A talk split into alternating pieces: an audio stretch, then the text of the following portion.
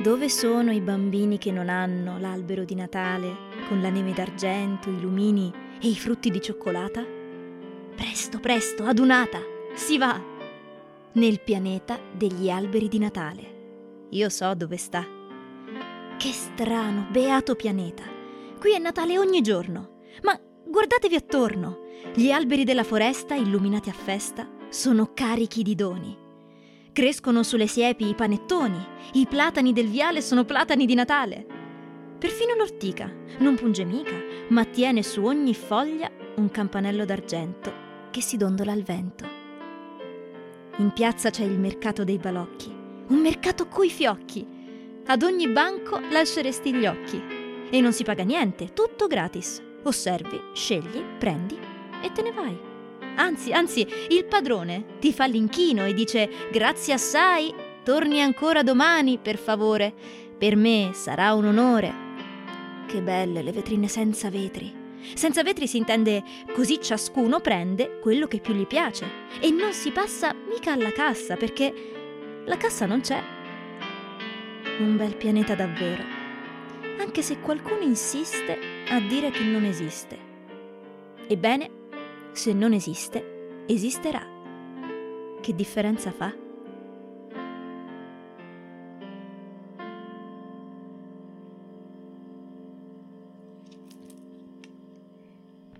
Vi do il benvenuto in questo speciale di Natale dei racconti dei nonni.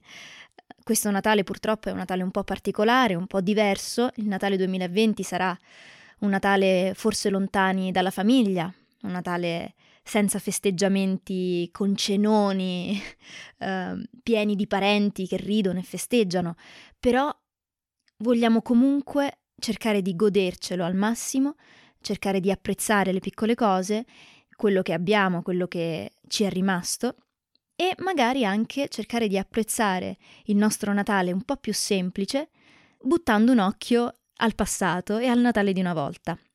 Infatti oggi, eh, tra varie letture, sentiremo anche i racconti di alcuni nonni che ci daranno un po' un'idea, diciamo, una spolverata di quello che era il Natale eh, durante la loro infanzia, un Natale molto più semplice, magari privo di regali, però pieno dell'affetto familiare. Iniziamo immediatamente con la signora Lidia che ci racconta il suo Natale senza sfarzi, ma pieno di famiglia e amore. Natale ai miei tempi non era una festa consumistica, ma una festa fatta di interiorità, di preghiera, di, eh, di dolcezza in famiglia. Si incominciava a preparare il presepe nel giorno dell'Immacolata. Questo presepe che era grandissimo che prendeva tutta una parete di casa, doveva essere, veniva eh, sempre finito il giorno, eh, la mattina del 24, perché poi le luci si accendevano a mezzanotte, quando eh, in processione tutti i componenti della famiglia portavano il bambino nella grotta.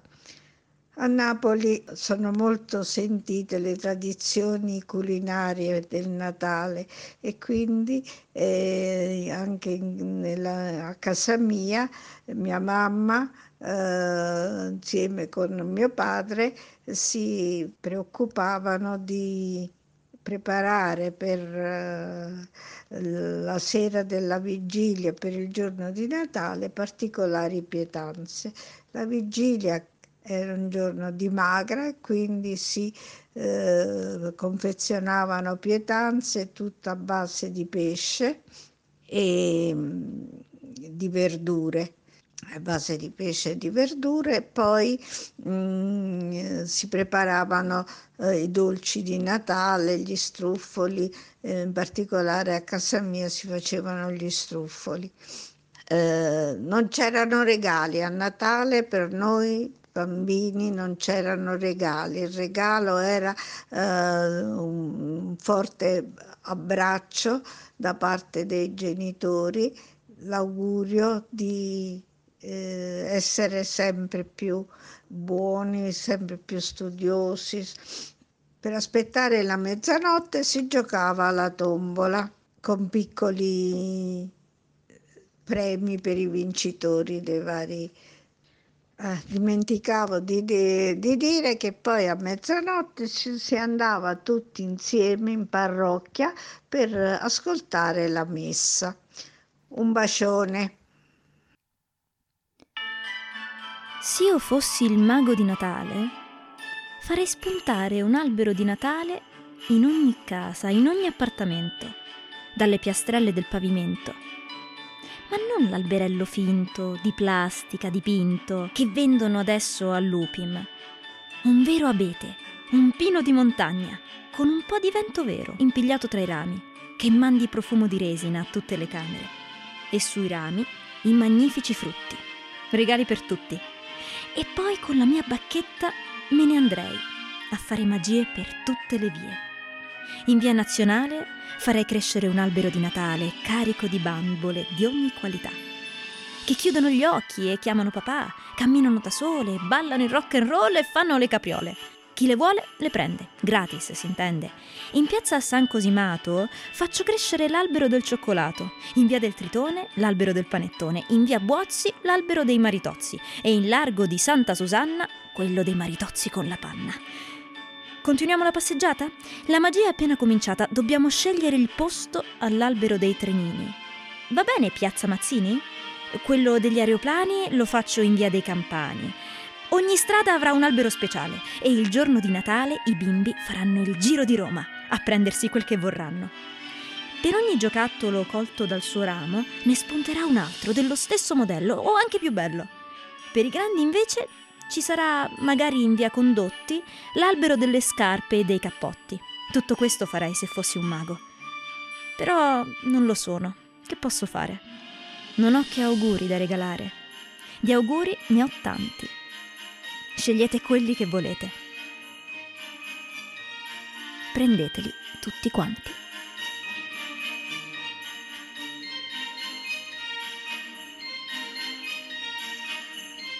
Allora, i Natali, i miei anni, i miei Natali dagli anni 50 fino agli anni 60.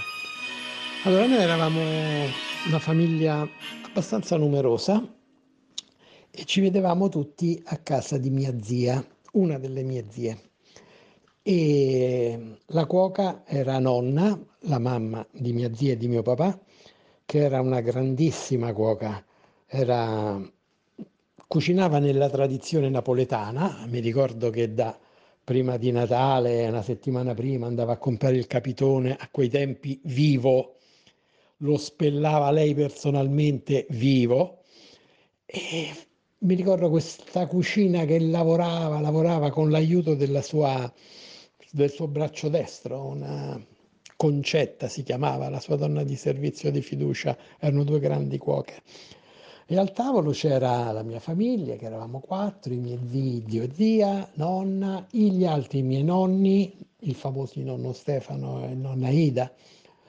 Eh, poi c'erano, arrivavano anche dei, degli altri zii che erano vecchissimi, erano i fratelli, la, le sorelle di mia nonna con i rispettivi mariti.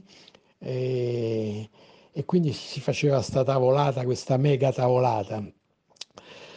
E noi bambini però cioè, volevamo, eravamo io e mia sorella, i bambini in verità, e volevamo che ci sbrigassimo a mangiare perché poi c'era una processione e poi c'erano i regali di Natale. La processione la dirigeva mio zio Salvatore, che era già vecchissimo, era un famosissimo archeologo ma proprio un luminare mondiale, lui si metteva in testa a tutti e cantando Tu scendi dalle stelle facevamo il giro della casa con le candeline in mano e poi finalmente si aprivano i regali. La tradizione a quei tempi era, prima di tutto i regali erano pochi, poveri e mm, non, non così eh, come posso dire, così eclatanti come adesso. Il regalo lo faceva chi lo poteva fare. Eh, noi di regalo di solito ricevevamo per, um, per il Natale ricevevamo cose d'abbigliamento e da qualche zio, da qualche nonna qualcosa invece di, di giocattoli, che era la cosa che ci premeva, dell'abbigliamento francamente ci importava un po' pochino. E poi dopo i regali si faceva panettone, tombolata, una confusione che non ti dico, ma io e mia sorella non partecipavamo assolutamente perché ci mettevamo a giocare con quello che ci avevano regalato. Mi ricordo un regalo importantissimo, me lo fece nonno che mi regalò gli scarpini per giocare a pallone, però gli scarpini mi andavano piccoli e quindi io sono rimasto malissimo e dopo le feste di Natale siamo andati a cambiare questi scarpini, mi ricordo a Viale Trastevere, fu un, un'avventura, non mi ricordo bene, però c'ero rimasto così male per questi scarpini che tu nemmeno te li immagini. E quelli erano i capodanni, i mm, Natali che si facevano in quel periodo.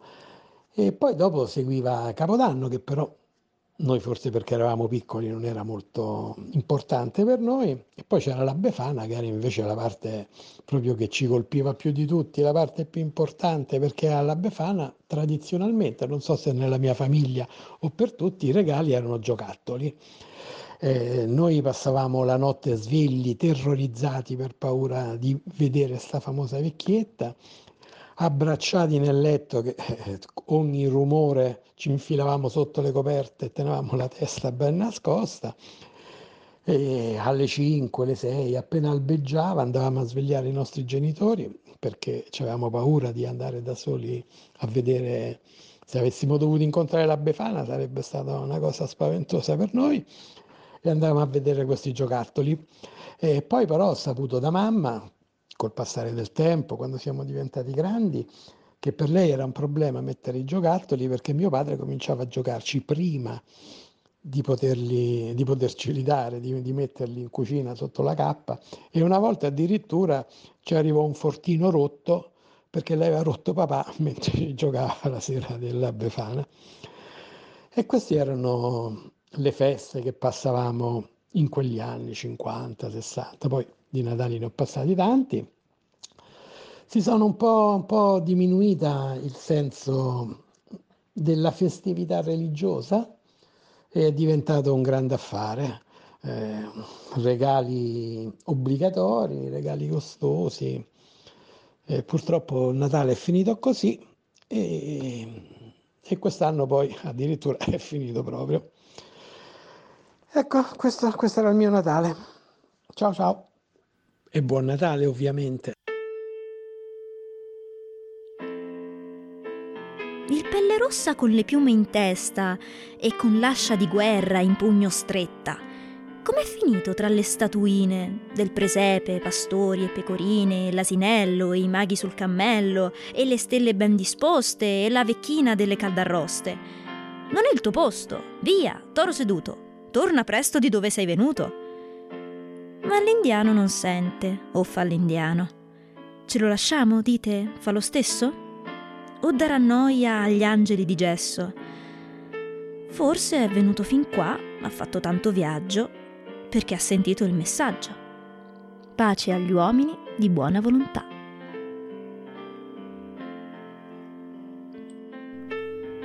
Ti racconto come vivevo le giornate natalizie negli anni 50 quando ero un bambino in una campagna brulla d'inverno nella bassa modenese negli anni 50 dove ancora c'erano i segni della povertà. I miei genitori erano dei braccianti, la vita era una, una vita di campagna, quindi una società agricola, contadina.